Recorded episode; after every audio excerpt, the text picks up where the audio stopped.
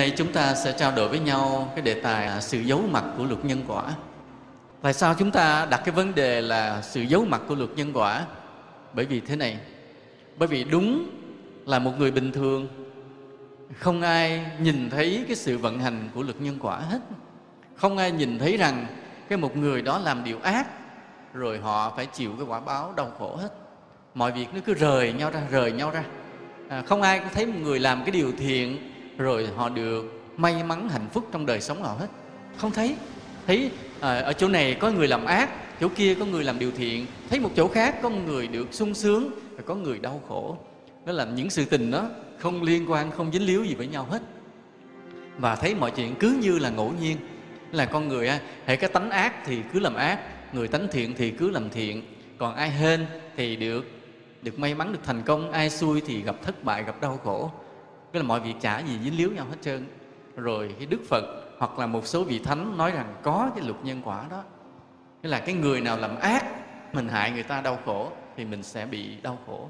Cái người nào đem niềm vui cho người khác thì sẽ được an vui hạnh phúc. Thì bậc thánh mới ghép những sự tình đó lại. Nó có nguyên nhân chứ không phải khi không. Thì đa phần chúng ta tin. Có một số người không chịu tin vì họ không muốn có cái sự công bằng.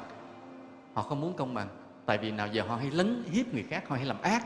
Bây giờ mà nghe nói họ sẽ bị trả quả, họ sợ nên họ không muốn tin cái luật nhân quả. Còn đa phần mọi người có cái lương tâm đều muốn rằng luật nhân quả là là đúng. Để cho mọi người có cái sự công bằng để sống, đa phần ta muốn tin, còn những người ác thì mới không chịu tin. Nhưng mà tin thì tin có người cũng đặt cái vấn đề là phải chi cho tôi biết nhân quả thì trước đây tôi đã không làm những điều sai quấy.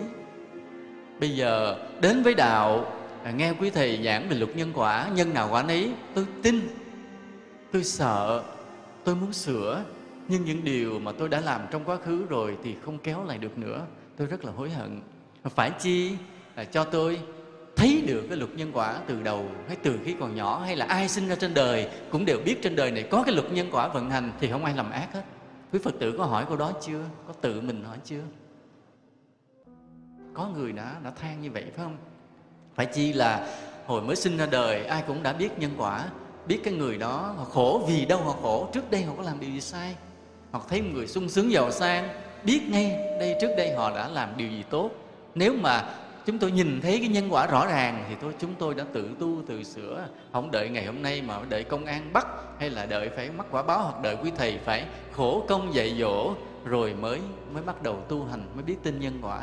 Nhưng tại sao luật nhân quả giấu mặt đối với chúng tôi? Tại sao luật nhân quả giấu mặt để cho chúng sinh mê mờ không biết đường đi mà chìm trong cái tội lỗi rồi chịu bao nhiêu là đắng cay, khổ sở. Dạ. Chúng ta có đặt vấn đề như vậy chưa? Có, phải không? Có đặt vấn đề. Phải cho tôi biết nhân quả, tôi tu liền. Nhưng mà tại sao luật nhân quả giấu mặt, không cho ai biết hết? Để mà để mà mọi người cứ si mê, lầm lỗi hoài. Đây là điều chúng ta chúng ta đặt vấn đề. Rồi đôi khi chúng ta trách thần thánh. Ví dụ như là có hai vợ chồng nó nghèo, lấy nhau dắt díu nhau đi làm ăn. Đi làm ăn lại cái tỉnh xa, thì cái người vợ bắt đầu mang bầu. Trong lúc đó thì đáng lẽ là hai người cùng phải đi làm việc, thuê cái nhà để ở. Nhưng mà người vợ mang bầu rồi cái không phải đi làm được nữa, phải ở lại nhà. Vì sức khỏe kém, một mình người chồng đi làm. Một mình người chồng đi làm thì không đủ vừa trả tiền nhà, mà vừa sống nữa, ăn sống nữa. Cho nên nó thiếu trước hụt sau, rồi người chủ nhà đuổi ra khỏi cửa.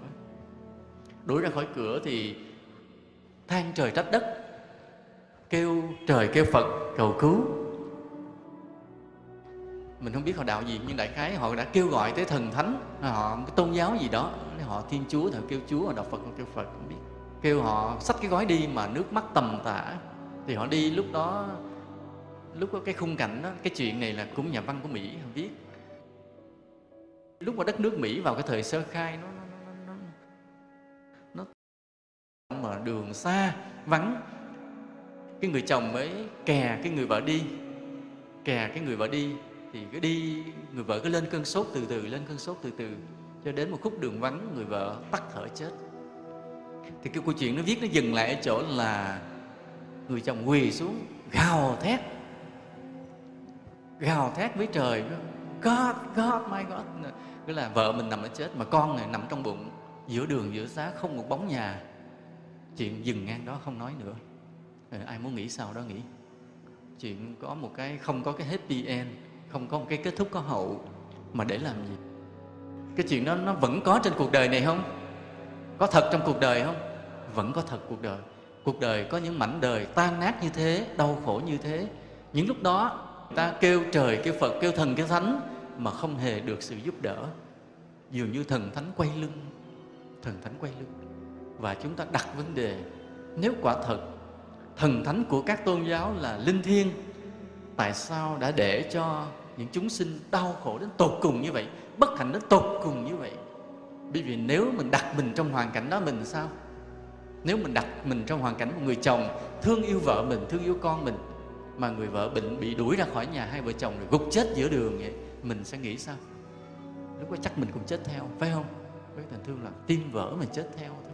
Là thần thánh ở đâu khi mà chúng sinh đã kêu gào thảm khóc như vậy? Chúng thấy giống như lúc đó thần thánh thản nhiên thản nhiên trước nỗi đau khổ của con người. Tại sao? Quý phật tử có tin có thần thánh không?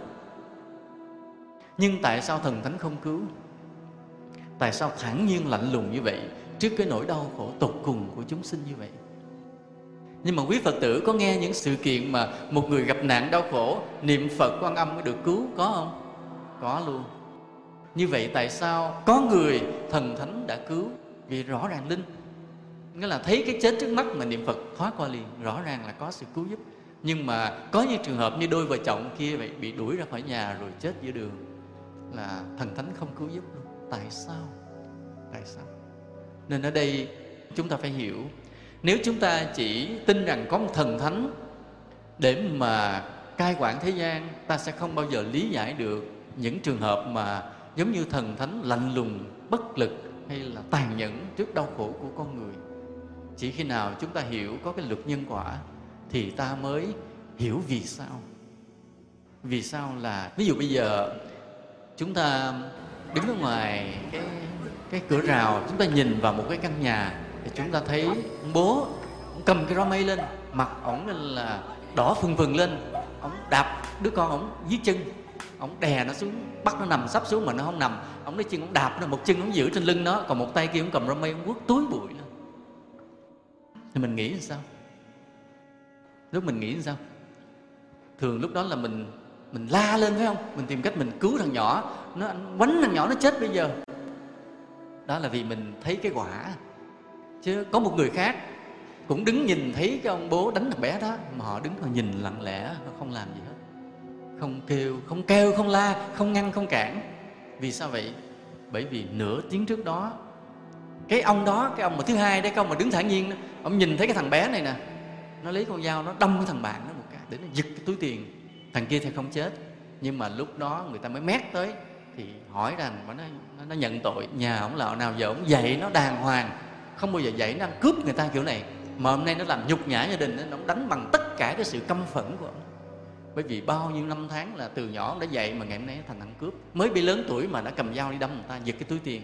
Ông giận quá nên hai người đứng nhìn. Một người đã không nhìn thấy nửa tiếng trước thằng bé nó làm cái gì cho nên la lên ý trời sao anh tàn nhẫn anh đánh con anh anh đánh nó chết bây giờ? Nhưng một người kia chứng kiến trước đó nửa giờ cái thằng này nó nó nó, nó là quỷ. Nên đứng nhìn bình thản nhìn thấy người cha đánh. Có không? Đúng không? Quý phật tử công nhận hai tâm trạng đúng không? Đúng phải không? Thần thánh cũng vậy. Giờ nhìn thấy một cái người hai vợ chồng đó dắt dìu nhau đi ra khỏi cái nhà bị đuổi rồi lát gục ngã chết trên đường hoang vắng không một bóng người cứu giúp. Thần thánh tỉnh queo bởi vì biết gì? Quả thật, hai vợ chồng này kiếp trước cũng đã vậy. Đã tàn nhẫn đuổi một người bệnh hoạn, đau khổ ra khỏi nhà mình. Vì họ không đủ cái tiền thuê mà không phải làm một lần, làm rất nhiều lần. Nên ngày hôm nay quả báo phải đến mà nó thành định nghiệp. Nên nhìn bình thản để họ trả nghiệp. Còn ta ta không nhìn thấy nhân quả trước, ta xót xa. Ta nói cuộc đời sao bất công, chủ nhà sao ác độc, thần thánh thì lạnh lùng. Vì ta không thấy nhân quả cho nên ta trách trời, trách đất. Còn thần thánh thì biết nhân quả, cho nên biết trường hợp nào nên cứu, trường hợp nào nên không. Trường hợp nào nên cứu là sao? Ví dụ như có một người vậy.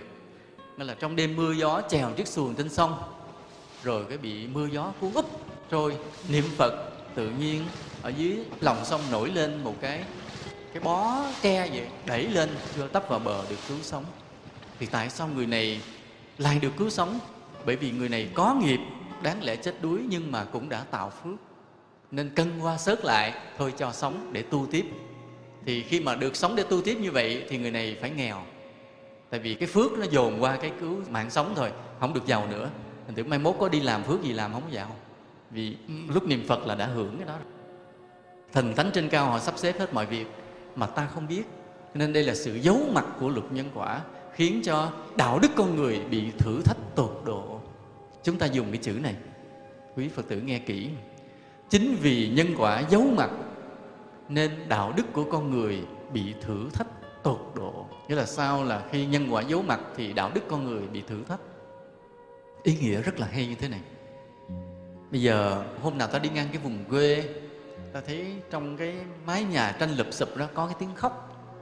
Ta dừng xe lại à, ta vào ta hỏi chuyện gì? Thì ta thấy là trong nhà than khóc bởi vì có một người bố già bệnh gần chết mà nhìn quanh nhà thì không còn gì để có thể bán được. Thì ta mới giúp. Như vậy ta có đạo đức không? Có không? Tùy theo lúc mà ta giúp ta nghĩ cái gì trong đầu á. Nếu ta là người biết nhân quả thì lúc đó ta nghĩ gì trong đầu? Ta nghĩ thôi kệ, giúp mình có phước, mai mốt mua vé số trúng. Phải không? Tại vì mình biết nhân quả mà. Cho nên thôi mình móc, thôi nè triệu nè, đi mua thuốc, uống đi nè nha, mua gạo ăn nè nha. Cái lúc đó mình yên tâm mà mình có được ít phước. Như vậy mình có đạo đức không? Không có đạo đức. Rõ ràng, mình có hành động của đạo đức. Mình có niềm tin nhân quả, nhưng bản chất mình không đạo đức. Đúng không? Chính vì mình đã nghĩ tới ai lúc mình làm phước nghĩ tới bản thân mình nghĩ tới cái quả báo bản thân mình sẽ hưởng được khi mình làm phước. Cho nên nhìn thấy người đó có cái hành vi đạo đức có hiểu biết về giáo lý đạo phật có tin nhân quả nhưng bản chất người đó không có đạo đức. Vì việc làm phước á, vẫn có cái gốc của sự ích kỷ. Cũng có một người như vậy nghe tiếng khóc mái tranh rồi ghé vào thăm cái thấy người ta nghèo khổ, có móc triệu ra giúp mà người này không biết nhân quả. Thì người này có đạo đức không? Có không? Coi chừng có. Bởi vì sao? Bởi vì người này có cái hành vi đạo đức là giúp người mà không biết nhân quả, không biết giáo lý đạo phật. Nên có nghĩ tới quả báo không? Không. Đây ta thấy một nghịch lý. Người như vậy có đạo đức không? Có. Bởi vì lúc họ giúp người, họ nghĩ tới quả báo. Cho nên họ đạo đức hơn cái người tin nhân quả. Đúng không? Cay đắng chưa? Như vậy nào giờ phật tử ta tin nhân quả thì ta không có đạo đức. Đúng không? Chúng ta suy luận một câu hết hồn liền. Có không? Đây là sự thật, phải công nhận đi. Phải công nhận. Đó là lý do tại sao mà ta thấy luật nhân quả đôi khi giấu mặt là vậy đó. Để muốn cho ta giúp người là bởi vì ta thương người thật sự, chứ không phải bởi vì ta tìm cầu cái quả báo cho mình. Nên vì vậy, luật nhân quả nhiều khi không muốn cho ta thấy là có luật nhân quả. Vì vậy, phải giấu mặt vì vậy. Để thử thách đạo đức con người. Con người này giúp người là vì đạo đức hay là vì thương người hay là vì cái quả báo của chính mình? Chúng ta thấy, suy luận mình thấy lạ lùng. Mình cứ tưởng người tin nhân quả sẽ đạo đức hơn, nhưng mà lại có nhiều trường hợp người tin nhân quả lại không đạo đức hơn. Thua cái người mà không tin nhân quả. Đây là điều rất đáng ngạc nhiên rất đáng ngạc. Và đây cũng là lý do tại sao mà nhiều người tu theo phật, nhưng rồi bước vào trong môi trường đạo, ta thấy họ vẫn hơn thua, vẫn đố kỵ, vẫn ganh tị, vẫn ác độc, vẫn lợi dụng mưu hại nhau. Có không? Có luôn. Bởi vì sao? Bởi vì họ lỡ biết nhân quả. Bởi vì mỗi khi họ làm một điều gì tốt, trong đầu họ cứ nghĩ tới nghĩ tới cái quả báo họ nghĩ tới quả báo. Cho nên, hành vi bên ngoài thì rõ ràng là làm một điều giúp người đạo đức, nhưng mà thẩm sâu trong tâm hồn vẫn là cái tâm ích kỷ ngự trị. Vì vậy, họ cứ tồn tại lâu trong đạo, họ đi lâu trong đạo, cái ích kỷ nó cứ lớn dần, để họ cứ trở thành cái con người hơn thua đố kỵ, không trở thành con người thánh thiện được. Ta ngạc nhiên. Nhiều khi ta gặp người xuất gia cũng bị vậy luôn. Có không? Có luôn. Ta không biết tại sao tại sao người này đã xuất gia, đã phủi bỏ hết mọi điều của trần thế? Nhưng mà những biểu hiện cũng có vẻ là đố kỵ hơn thua ganh tị. Tại sao vậy? Chính vì cái cái chỗ này, cái chỗ độc hại của luật nhân quả. Bởi vì lỡ biết biết cho tới nơi, biết nhân quả biết bằng như bồ tát, thì ta không bị. Còn biết mà kiểu của phàm phu mà biết nửa chừng á, biết là gieo nhân nào, gặt quả nấy, trồng dưa được dưa, trồng đậu được đậu á, ta cứ hiểu cơ bản cỡ đó rồi ta làm một điều gì, ta đều tính tới cái quả báo, ta sẽ được vô tình ta nuôi lớn cái lòng ích kỷ của mình. Chính vì vậy mà luật nhân quả cứ che giấu với chúng sinh là vì vậy. Tại vì nếu mà giảng cho chúng sinh nghe thì phải có cái người giảng cho tới nơi tới chốn. Còn không thì giấu luôn. Chứ còn mà cứ cho chúng sinh biết nhân quả mà biết nửa nạt, nửa mở chúng sinh dễ tăng trưởng cái tâm ích kỷ của mình mà không ngờ được. Thấy rõ là biết đạo nhưng không ngờ là cái đạo đức bên trong thì lại là lui lại, không phải là tiến bộ. Nhưng mà bây giờ chúng ta đặt lại vấn đề. Nhưng mà nếu bây giờ là không cho ai biết nhân quả hết thì chuyện gì xảy ra? Hoặc người đó sẽ rất là ác. Tại vì biết không có quả báo, muốn làm gì đó thì làm. Hoặc là người đó, nếu là đạo đức thì đạo đức thật sự luôn. Để giúp ai là vì lòng thương người thật sự, không nghĩ tới quả báo của mình, ta có biết đâu có quả báo đâu nên như vậy, nếu mà không cho ai biết nhân quả hết, thì nó lại xảy ra một trong hai trường hợp. Hoặc là người đó sẽ trở thành người ác, không còn gì kiềm chế được. Hoặc là người đó nếu là tốt, thì cực kỳ thánh thiện, vì họ làm mọi việc rất là vô tư. Thương người một cách thật lòng, không có nghĩ tới quả báo của mình, phải không? Và như vậy, ở đây chúng ta biểu quyết xem là nên cho mọi người biết nhân quả hay nên giấu nhân quả luôn. Vì nên cho biết hay cho giấu luôn biết ha, chắc ha. Nếu biết thì phải biết cho tới tới nơi, tới chốn. Để tránh cái gì? Để tránh là khi làm những điều phước mà lòng mình cứ nghĩ tới cái quả báo. Phải biết cho tới nơi. Do đó, nếu ở đây tất cả chúng ta đều chủ trương rằng phải cho mọi người biết nhân quả, thì chính chúng ta phải có trách nhiệm với cuộc đời điều này. Là chính chúng ta phải hiểu nhân quả cho tới nơi, mà khi ta giảng cái nhân quả cho người khác thì ta cũng phải giảng cho cho tới nơi. Quý phật tử có giảng nhân quả cho gia đình cho bạn bè mình không? Bảo đảm có phải không? Bảo đảm có bởi vì không có cái phước gì lớn bằng ta làm cho người khác hiểu biết nhân quả. Nhưng mà đừng hiểu biết mà nửa chừng. Phải giảng cho ai nhân quả là phải giảng cho cho tới nơi tới chốn nha. Như vậy vậy chúng ta nhất trí với nhau rồi. Bởi vì sao? Cái gọi là biết nhân quả và biết cho tới nơi tới chốn á, là biết như cái tâm của bồ tát á. biết cái tâm của bồ tát á bồ tát là sao? Ví dụ thế này. Ví dụ như bỗng nhiên một ngày đẹp trời có một bồ tát hiện ra đứng ở trên đường lạc long quân trước cửa chùa long hưng. Ví dụ như vậy hiện ra. Cái bồ tát đó thấy có một à, chúng sinh đứng ở ngoài cửa chùa nghèo. Cái bồ tát đó hiện ra một triệu cho. Nhưng mà nếu một triệu bồ tát hiện ra thành nó tiền giả mất rồi sao ta? Kẹt ha bởi vì bồ tát không có hiện ra tiền là vậy đó.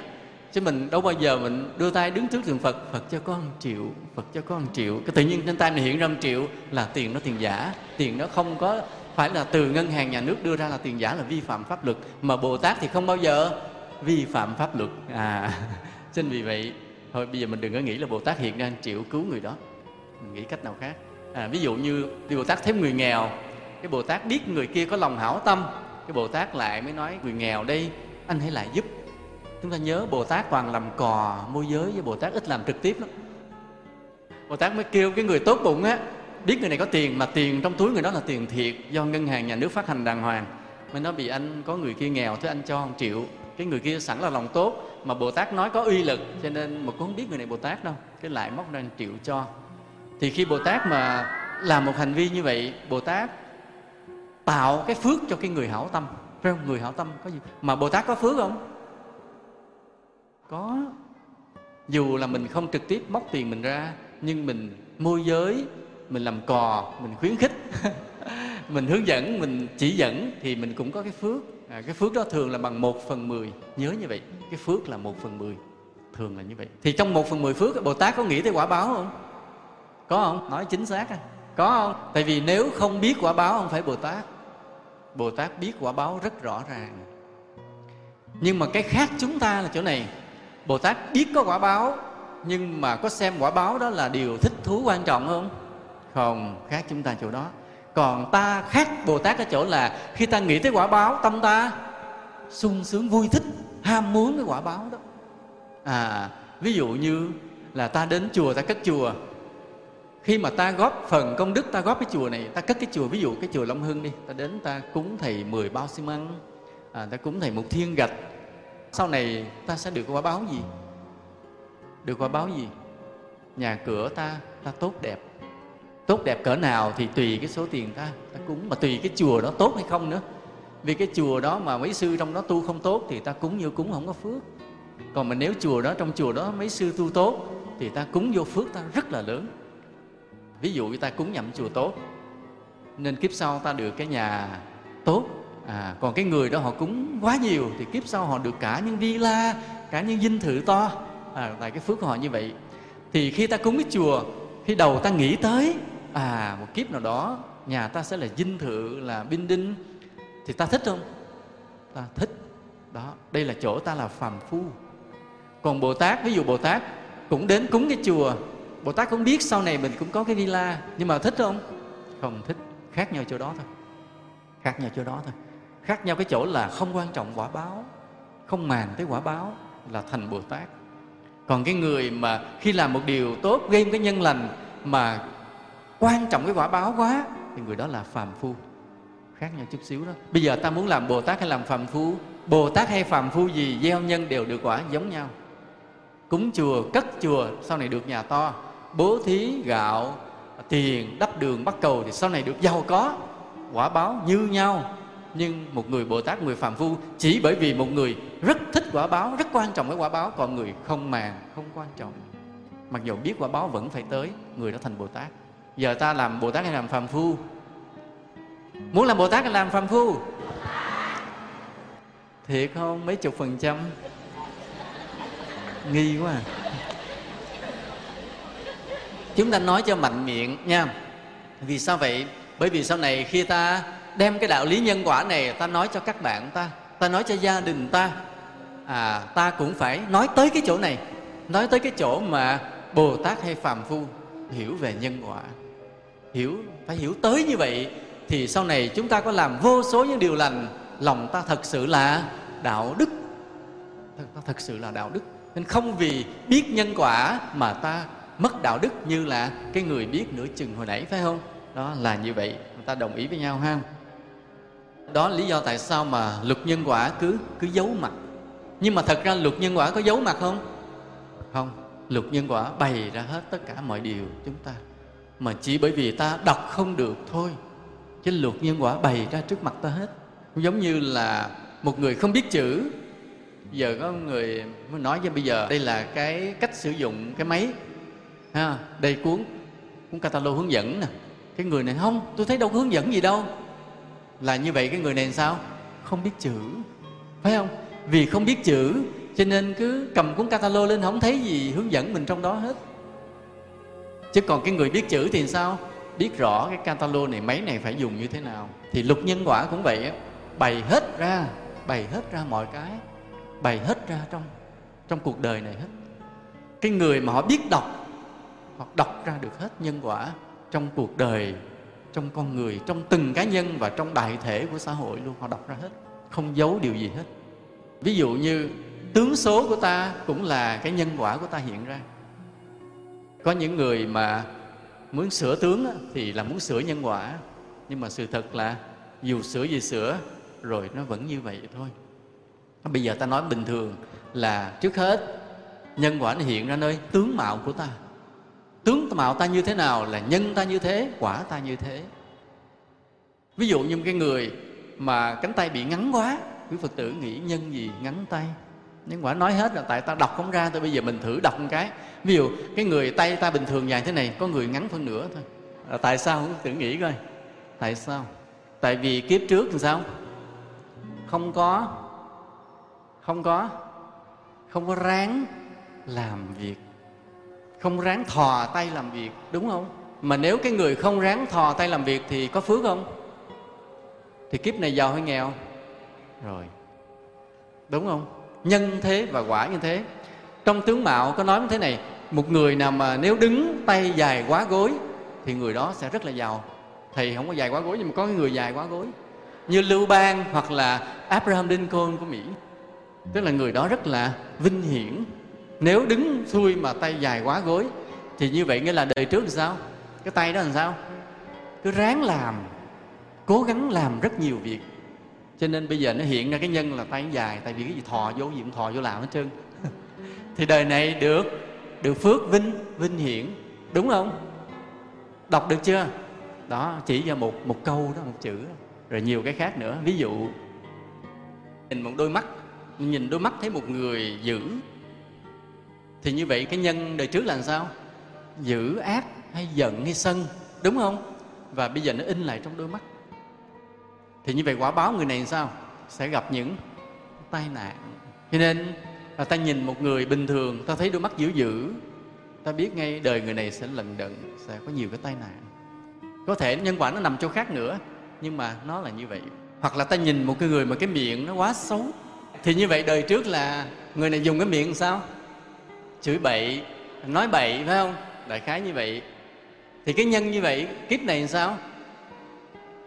Tùy cái cái người đó dùng cái miệng đến mức độ nào. Nếu chỉ là hạ danh dự người khác thì sẽ bị người ta mắng lại thôi. Còn nếu cái dùng cái miệng để vu khống mà mưu hại người ta, sau này đời mình thê thảm luôn. Sẽ nghèo khổ, sẽ không cơm ăn, không áo mặc. Cho nên cái nhìn miệng ai mà đẹp thì mình nói ngay làm sao? Cô á, là có cái lọc trời cho, không bao giờ đói tại biết ngay vì cái người này hễ miệng đẹp thì đời trước nói toàn điều tốt. Nói toàn điều tốt cho mọi người. Cho nên đời này sẽ có cái phước mà hễ người có cái phước thì có cái lọc có của ăn có của để. Nên mình nhìn bói là không có trật mà thầy cũng chuyên gia bói kiểu đó à. Thì có người đến gặp thầy nói thầy coi con làm sao? Thầy đâu có coi bói đâu. Ừ, thầy nói ngay à em sẽ thành công. Ha. À, nhưng mà miệng em nhỏ quá cho nên trong lòng em có một cái chút hẹp hòi trong. Nên phải ráng mở lòng ra thương yêu con người thật sự, giúp ai giúp tận tình, thì sau này nó sẽ vượt qua được cái giới hạn của thành công thành công nhiều hơn là mình mong đợi. Nên ta thấy những người mà nói, tại sao nói đàn ông miệng rộng thì sang thì miệng rộng tức là cái người đó tâm đời trước tốt. Đàn bà miệng rộng thì sao? Đàn bà miệng rộng vẫn sang luôn, nếu theo nhân quả. Không thầy nói thật.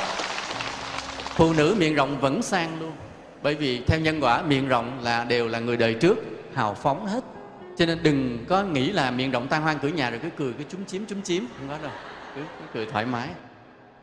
Đó là nói nhân quả mình. Bây giờ nói cái nhà của mình ở cũng vậy. Ví dụ cái người mà họ tinh ý như là ông thầy địa lý vậy. Ông thầy địa lý cũng là một loại mà đọc nhân quả thôi. Ông bước vô nhà mình ông thấy cánh cửa đặt như thế lối đi như thế phòng thấy cửa nẻo như thế. Ông biết nhân quả nhà sẽ ra sao. Trong nhà này có hòa thuận hay không làm ăn sẽ phát đạt hay không? À, mọi chuyện có thuận lợi hay không? Nhìn ra liền. À, ví dụ cái lối đi đi nó khúc hiểu nó khó, bị vướng, thì biết là cái gia đình này làm ăn có trục trặc. Còn nếu bước vào nhà, từ cái lối đi ngoài cổng, vào cửa, vào nhà, ngồi trên ghế hay bước nhà bếp, nó thoải mái, nó không vướng víu, bố trí rất là hợp lý. Biết ngay nhà này làm ăn suôn sẻ, chỉ vậy thôi. Địa lý là vậy đó, không có phải là khó chịu, không có phải là cái gì bí hiểm lắm đâu. Không cần phải bếp phải nhúc qua này, nhích qua kia cho nửa độ, mấy độ gì không đúng. không nghĩa là mọi chuyện mà ta thấy hợp lý, dễ sinh hoạt thì gia đình sẽ sẽ thuận tiện. Hoặc là vào thấy nhà nó cứ ngăn cách, nó không có cái phần nào, nó ra phần nào, biết gia đình không có hòa hợp với nhau. Mỗi người sẽ là một cái thế giới riêng. Còn bước vào nhà thì nó có một cái chỗ để mọi người thường hay tụ lại gặp nhau cái đó, biết gia đình này thương nhau. Nhân quả là vậy. Nên nhân quả không có giấu mặt, nhân quả bày ra hết trong cuộc sống của ta mà ta không để ý. Thì có một cái người đệ tử đi tu, đến nhà người đó thấy có cây ổi trước sân nhà có cái ổi mà cái ổi thì nó nó, nó cúi xuống nó quỳ dưới đất đó. chứ nó không đi thẳng lên mà thì nó gục xuống nó mọc cái đất đi lên. Thì cái cô đệ tử nói thưa thầy lúc trước á có một cái ông già ông đến nhà con ông nói với ba con nhà có cây ổi quỳ là trong nhà sẽ có người đi tu. Rồi đúng là con đi tu. Như vậy cái cây ổi mà nó quỳ như vậy rồi có người đọc ra. Còn ta không biết ta không đọc ra giống như ta bị mù chữ nhưng có người họ đọc ra được. Họ thấy cái dấu hiệu đó biết nhà sẽ có người đi tu có cây ổi quỳ đó, nhân quả không có dấu, nhân quả bày ra hết mọi chuyện. Người ta trở thành tướng số hay thành cái môn địa lý nào đó, vậy thôi. Ở đây thì ta nói thế này, là nếu một cái người mà tướng tốt, thì người đó, cuộc đời họ sẽ ra sao? Sung sướng, may mắn. Cái người tướng tốt khác mà người tâm tốt khác nha. Cái người tướng tốt là đời họ sẽ nhiều may mắn hạnh phúc, còn cái người tâm tốt thì họ sẽ làm được nhiều việc việc lành sau khi làm nhiều việc lành rồi đời họ sẽ sung sướng. Tức là họ đi qua mấy giai đoạn. À, còn cái người tướng tốt là hưởng liền. Tại vì nhân quả nó bày ra rồi. Cái quả nó bày ra nơi tướng rồi. Cho nên đời người đó bắt đầu vào hưởng luôn. Còn cái người tướng chưa tốt mà chỉ có tâm tốt thôi thì họ sẽ làm được nhiều việc lành cái đã. Rồi bắt đầu cái tướng nó mới hiện ra. Lúc đó cái quả báo bắt đầu mới hiện ra sau nữa. Nó là cái chuỗi như vậy. Vì nếu cái người tướng tốt mà tâm cũng tốt thì sao? Tướng vừa tốt mà tâm tốt thì sao? Tức là người đó đời họ sung sướng mà họ cũng sẽ làm được nhiều. Nhiều việc lành đây là con người lý tưởng nhất phải không? Ta cũng mong cho ai cũng như vậy tướng ta tốt và tâm ta tốt thì đời mình không có cơ cực mà mình vẫn luôn luôn làm điều lành. Rồi còn cái người mà tướng tốt mà tâm xấu thì sao? Tướng tốt mà tâm xấu thì sao? Trên đời có người đó không? Có có người tướng tốt mà tâm xấu đó.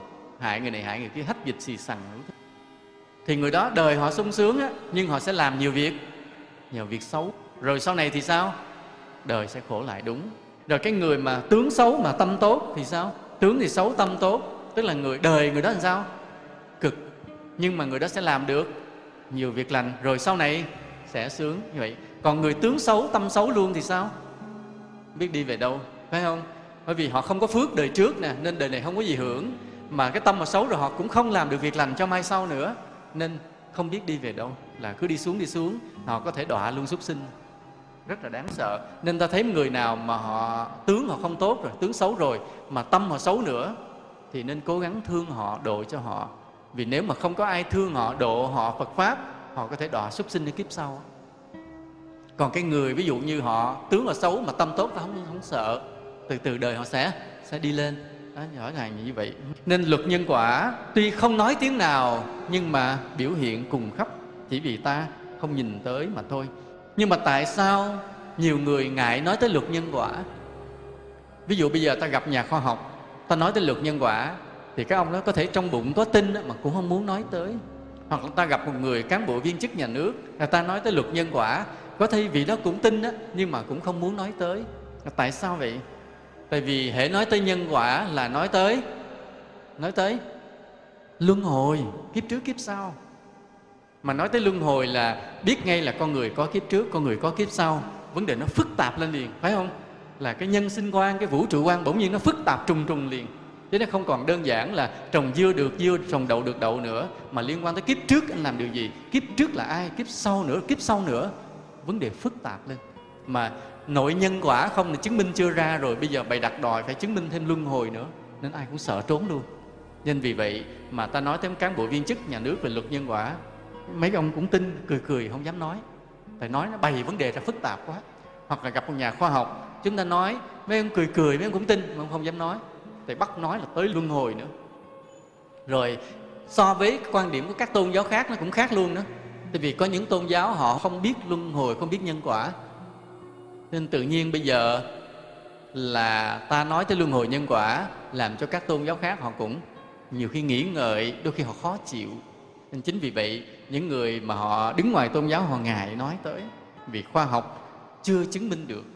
Rồi bây giờ ví dụ có một người nào đó tuyên bố tin nhân quả tin luân hồi thì giống như một mình chống mafia. Đấy, bao nhiêu người chưa tin mà cứ một người nói hoài thì rất là rất là vất vả. Vì vậy người ta người ta ngại nói tới. Nhưng mà ta thấy thế này thực ra trên thế giới có nhiều tôn giáo. Vì sao có nhiều tôn giáo? Bởi vì giáo lý khác nhau phải không? Theo luật pháp của thế giới cũng như luật pháp của việt nam thì tôn giáo nào cũng được tôn trọng. Vì đó là luật ai cũng được tự do tín ngưỡng như vậy. Nhưng mà sự thật cái tự do tín ngưỡng á, cái tự do tôn giáo á, nó là một sự bất lực của khoa học và chính quyền. Chứ nó không phải là cái hay. Ta không biết ta cứ đòi là phải tự do tôn giáo tự do tín ngưỡng. Nhưng mà đâu biết rằng nó chính là một sự bất lực của khoa học và của chính quyền tại sao gọi là sự bất lực của khoa học của chính quyền? Tại vì thế này. Ví dụ bây giờ có một tôn giáo nói rằng mọi việc trên đời do nhân quả chi phối. Một tôn giáo khác nói, không, có một ông thần, ông chi phối. Nhưng mà hai cái đó khác nhau. Vì hai cái đó khác nhau thì phải có một cái đúng, cái sai. Đồng ý không? Hai cộng hai là bốn. Người nói không, hai cộng với hai là bốn rưỡi. Thì hai cái đó phải có một cái đúng, cái sai. Phải không? Hoặc là cả hai cùng sai ví dụ nó tôi nói hai cộng hai là ba. Không, tôi nói hai cộng hai là năm. Cả hai đều đều sai. Như vậy, khi có hai cái khác nhau, thì nó sẽ có hai cái đáp án xảy ra. Thứ nhất, một đúng, một sai. Thứ hai, cả hai đều sai. Phải không? Vậy bây giờ, trách nhiệm của khoa học và trách nhiệm của chính quyền là đi tìm cái gì cho nhân dân, cho quần chúng, cho nhân loại? Đi tìm cái đúng hay cái sai? Đi tìm cái đúng khoa học là đi tìm cái đúng cho nhân loại chứ không phải nuôi dưỡng cái sai. Chính quyền là đi tìm cái đúng cho dân mình đi theo, cho dân mình sống, chứ không phải nuôi dưỡng cái sai. Nhưng mà bây giờ hai tôn giáo nói ngược nhau, thì có một cái đúng cái sai. Mà luật pháp thì sao? Tôn trọng cả hai, bảo vệ cả hai. Như vậy là luật pháp có đúng chưa? Đâu đúng. Khoa học đúng chưa? Không đúng luôn. Do đó, ta phải hiểu rằng ở thế kỷ ta còn chấp nhận cái khái niệm tự do tín ngưỡng, tự do tôn giáo. Bởi vì văn minh ta còn thấp, loài người còn thấp. Nên ta phải đành phải đưa ra là tự do tôn giáo, tự do tín ngưỡng. Chứ một vài thế kỷ nữa, lúc cái trình độ văn minh con người cao lên rồi, thì dẹp đi, không có tự do tôn giáo, không có tự do tín ngưỡng. Mà làm sao? Luật pháp buộc con người phải đi theo một tôn giáo đúng duy nhất mà thôi. Bởi vì nếu anh đi sai, anh sẽ sống sai, anh sẽ làm bậy do đó, đến ngày mà văn minh nhân loại, toàn các quốc gia trên thế giới đều cao lên một đất hết rồi, cấm anh tin điều bậy bạ. Luật pháp cấm liền. Giống như hiện nay có những giáo phái mà tầm bậy, nhà nước lại bắt liền. Phải không? Bởi vì đó là điều sai. Anh truyền bá cái sai, anh làm cho người ta sẽ đau khổ. Khi một điều sai bị truyền bá, thì cái người nào đi theo sẽ đau khổ và làm người chung quanh đau khổ. Nên do đó, ngày nào đó cái văn minh con người cao hơn nền khoa học tiến bộ hơn, chính quyền vững vàng hơn, không còn có cái chuyện tự do tôn giáo, tự do tín ngưỡng nữa. Mà lúc đó có một cái luật pháp hẳn hòi, anh chỉ được quyền tin một cái tôn giáo nào đúng nhất mà thôi. Chứ không có là đạo nào cũng như nhà đạo nào. Tới ngày đó hết chuyện đó rồi. Bây giờ là ta còn lạc hậu thì tôi đành phải dĩ hòa vi quý, ta phải hiểu điều đó, chứ không phải như vậy đâu. Nhưng bây giờ, một ngày nào đó khoa học tiến bộ lên cao, buộc phải đối chiếu các tôn giáo với nhau để tìm ra một tôn giáo đúng nhất cho nhân loại. Tới ngày đó sẽ xảy ra. Ta hãy chờ, hãy đợi đấy. Ngày đó sẽ xảy ra là các khoa học sẽ đem cân các tôn giáo lên bằng cân hết, xem cái tôn giáo nào đúng nhất để cho nhân loại đi theo. Không còn có cái chuyện nào là mạnh ai nấy truyền đạo nữa. Nhưng mà ta sẽ biết điều này. Trong các tiêu chuẩn để chọn cái tôn giáo đúng nhất, sẽ có cái tiêu chuẩn nào làm căn bản? Tiêu chuẩn nào làm căn bản? Ai nói đúng được thì thưởng một cành bông đi hả? Sẽ có cái tiêu chuẩn nào làm căn bản? Nhân quả chính xác. Ai nói câu đó? Đúng như vậy. Một ngày nào đó mà thế giới họ đem các tôn giáo ra họ cân để chọn một tôn giáo đúng nhất, thì tiêu chuẩn căn bản để lựa là luật nhân quả. Đó. vì sao vậy? Bởi vì thế này ví dụ như ta có nghe ở cái một cái nước đó, có một người họ gài cái bom tự sát quanh người họ, phải không? Họ đến cái chỗ đông người, họ bấm lúc nổ một cái, họ chết và những người chung quanh chết hết. Tại sao họ làm điều đó? Tại vì cái ông giáo sĩ mà dạy họ đó, nói rằng là họ giết người, giết chết nhiều người vô tội như vậy, họ làm đẹp lòng thượng đế. Cho nên sau khi họ chết xong trong trận đó, họ sẽ được về về trời sống bên cạnh thượng đế. Vì cái ông giáo sĩ, ông dạy tầm bậy như vậy, dạy không đúng nhân quả. Còn nếu mà luật nhân quả được đem dạy khắp nơi, thì nó sẽ nói rằng khi một người chết thì bao nhiêu người đau khổ? Bao nhiêu người? Nhiều người chung quanh đau khổ. Trong gia đình ta, đau, nỗi đau không nguôi. Thà là già bệnh chết, mình thấy cái chết trước mắt, theo đúng quy luật, mình đỡ buồn người đó già, bệnh từ từ héo hoắt nằm chờ chờ rồi chết. Mình ít buồn tại vì biết trước và đó là quy luật. Còn đang sống với nhau, vui vẻ, yêu thương nhau, nương tựa với nhau, làm kinh tế để đỡ đần cho nhau. Hôm sớm bỗng nhiên người lăn ra chết thì bị ôm bom đánh chết. Gia đình cực kỳ đau khổ. Như vậy cái chết một người người đó đau khổ trong cõi chết rồi. Cả gia đình người đó đau khổ, bạn bè người đó đau khổ, cơ quan, công ty, đồng nghiệp người đó đau khổ. Một người chết, rất nhiều người đau khổ. Mà đánh bom tự sát như vậy, rất nhiều người chết thì cái nỗi đau nó tràn ngập hết. Thì một cái người ôm bom chết như vậy giết bao nhiêu người như vậy họ sẽ lãnh hết tất cả đau khổ của mọi người dùng vào cuộc đời của họ. Thì đời này và nhiều đời sau họ phải chịu vô vàng đau khổ theo đúng nhân quả. Nhưng bởi vì cái tôn giáo nó không dạy nhân quả mà chỉ tin ông giáo sĩ là đem, đem bom giết người vô tội thì được lên trời nên họ ta điên cuồng làm bậy. Nên do đó một ngày nào đó khi mà đem cân các tôn giáo để chọn tôn giáo đúng nhất, người ta buộc phải có luật nhân quả. Và có luật nhân quả rồi mới không có những người cuồng tín mà giết những người vô tội khủng bố như thế. Người mà terrorist khủng bố, cuồng tín như vậy. Vì họ không biết nhân quả, họ cứ nói, tại sao giết người mà lại là đẹp lòng thượng đế được? Nó mấy tay giáo sĩ nó dốc, làm gì có chuyện đó? Còn nếu căng trên nhân quả, không cần giáo sĩ nào hết, ta chỉ tự xét nhân quả thôi ta đem bình an đến cho con người, ta mới được bình an. Còn ta đem đau khổ đến con người, chết chóc đến con người, ta sẽ bị trừng phạt. Mà nếu bây giờ người ta nói không đâu xa, trên đất nước Việt Nam ta thôi. Nếu mọi người dân đều tin được nhân quả hết, thì bọn khủng bố sẽ không chen vô được. Ví dụ bây giờ có một người nào đó ở nước ngoài hay vô, họ thấy một người kia nghèo, họ nói bây giờ tôi cho anh 10.000 đô, anh đem trái bom, anh đặt ở cái chỗ đông người trong cái ngày lễ đó, anh bấm một cái anh không chết đâu, nhưng mà tôi cho anh 10 ngàn đô. Cái người, nếu cái người nghèo kia mà không biết nhân quả, làm không làm liền, tại không biết nhân quả.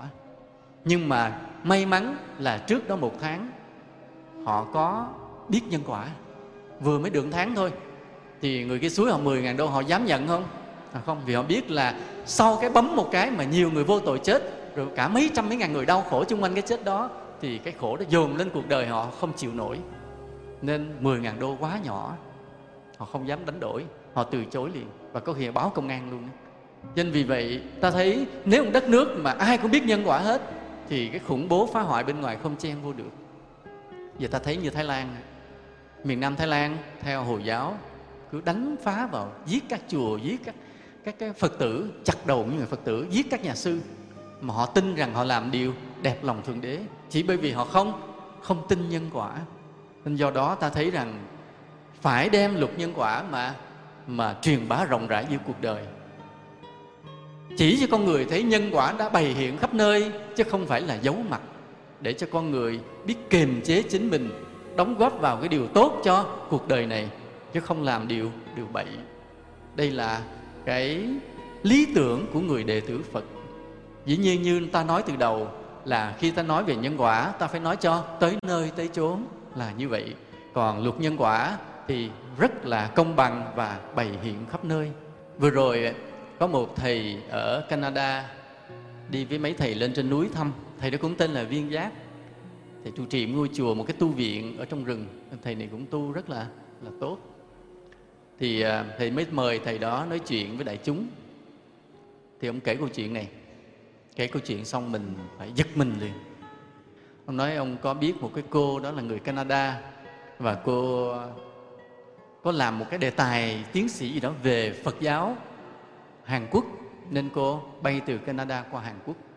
Cô đến một cái tu viện ni, cô học hỏi. Thì sau khi đến cái tu viện ni đó, cô học hỏi một thời gian, cô đạt được cái pháp vị, được cái yêu thích phật pháp, cô xuất gia luôn. Cạo tóc, mặc áo luôn, xuất gia thì sau khi đó thì có cái việc cô mới rời cái tu viện đi về phố. Thì vừa thấy cô xuất hiện, thì những người dân ở Hàn Quốc họ đến họ chửi mắng, họ nhục mạ, họ xua đuổi. Họ nói những tu sĩ Phật giáo đi ra khỏi thành phố này, hãy về rừng mà ở. Cô mới ngạc nhiên, cô mới hỏi những người đồng tu, những ni cô. Mấy ni cô kia mới nói dạ từ khi tinh lành họ đã truyền đạo hết khắp trên đất nước này, thì Phật giáo không còn đất sống. Họ tổ chức những cái nhóm người hễ mà phát hiện một tu sĩ Phật giáo ở đâu là cái họ kéo tới, họ chửi mắng, họ nhục mạ, họ xua đuổi. Nhằm để diệt tận gốc đạo Phật, không còn cho tồn tại phục hồi trở lại trên đất nước Hàn Quốc nữa. Quý Phật tử nghĩ sao? Mà Phật giáo Hàn Quốc rất giống Phật giáo Việt Nam. Chúng ta thấy có những tôn giáo như vậy, họ không có khoan dung với tôn giáo khác. Một khi họ đã chiếm được thượng phong rồi, họ diệt đạo Phật liền. Còn đạo Phật ta thì ngược lại. Đạo Phật ta không có tranh hơn tranh thua vào thời xưa cũng vậy. Đó là các vị tu sĩ đạo phật vậy nhưng mà thấy những người khác theo đạo nho vẫn vui vẻ hoan hỷ tại vì vẫn tìm cái hay của đạo nho để tôn trọng. Ví dụ dù người đó không tin phật nhưng mà người đó vẫn làm người quân tử nhân lễ nghĩa trí tính nên các sư ta vẫn tôn trọng. Rồi đến khi cái đạo Kitô truyền vào rồi thấy thôi nó cũng là ờ, cái điều răng các ngươi đừng ngoại tình đừng có giết người đừng trộm cắp. Thôi, thôi cũng có điều tốt thôi cũng ráng tôn trọng. Cái là đạo Phật ta khoan dung với mọi tôn giáo ráng tìm cái hay của họ để khoan dung. Nhưng mà họ có khoan dung với đạo Phật không? Không. Vào thời Pháp thuộc, Pháp giết đạo Phật từ từ tan nát hết luôn, không còn gì hết. Mà hiện nay tại Hàn Quốc vậy, khi tin lành đã chiếm được hết rồi, họ làm cho Phật giáo không còn ngóc đầu dậy nổi nữa. Chỉ có đạo Phật mới khoan dung được các tôn giáo khác. Còn các tôn giáo khác, trong đầu họ đều mưu tính tham vọng và thủ đoạn, không khoan dung với đạo Phật. Đây là điều ta phải hiểu mà ta muốn tránh cái điều tai họa sau này thì ta phải làm gì từ bây giờ? Ta phải đừng để cái tình trạng đó xảy ra đừng để tình trạng một cái ngày mà cái người tu theo Phật không còn đất sống. Bằng cách là từ bây giờ ta phải nỗ lực truyền bá Phật pháp. Truyền bá cho ai? Thứ nhất cho người chưa biết gì hết về tôn giáo. Thứ hai cho ai? Cho những người của tôn giáo bạn luôn.